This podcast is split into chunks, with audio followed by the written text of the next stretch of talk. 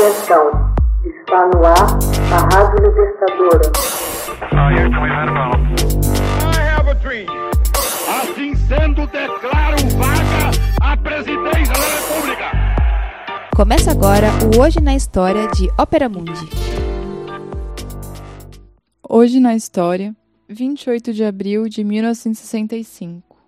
Tropas dos Estados Unidos invadem a República Dominicana. Numa ação para prevenir o que o presidente dos Estados Unidos, Lyndon Johnson, chamou de implantação de uma ditadura comunista, Washington decide invadir a República Dominicana em 28 de abril de 1965, enviando 22 mil soldados e pesado armamento para restaurar a ordem.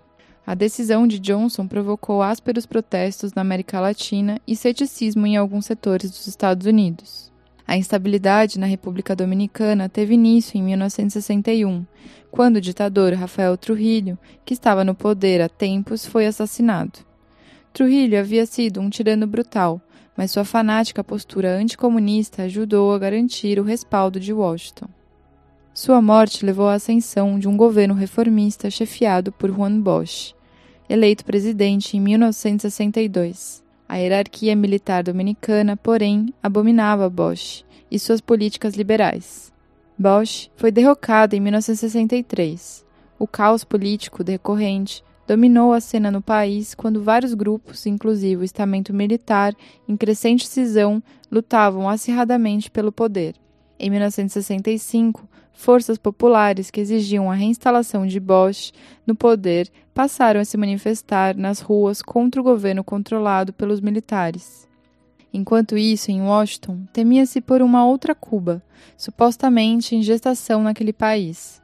Com efeito, muitos funcionários do governo estadunidense, especialmente no Departamento de Estado e na CIA, suspeitavam que Fidel Castro estivesse por trás das manifestações populares. Finalmente, em 28 de abril, mais de 22 mil fuzileiros navais, apoiados por forças militares cedidas por alguns dos Estados-membros da OEA, Organização dos Estados Americanos, entre eles o Brasil do regime ditatorial militar comandado então por Castelo Branco, desembarcaram na República Dominicana.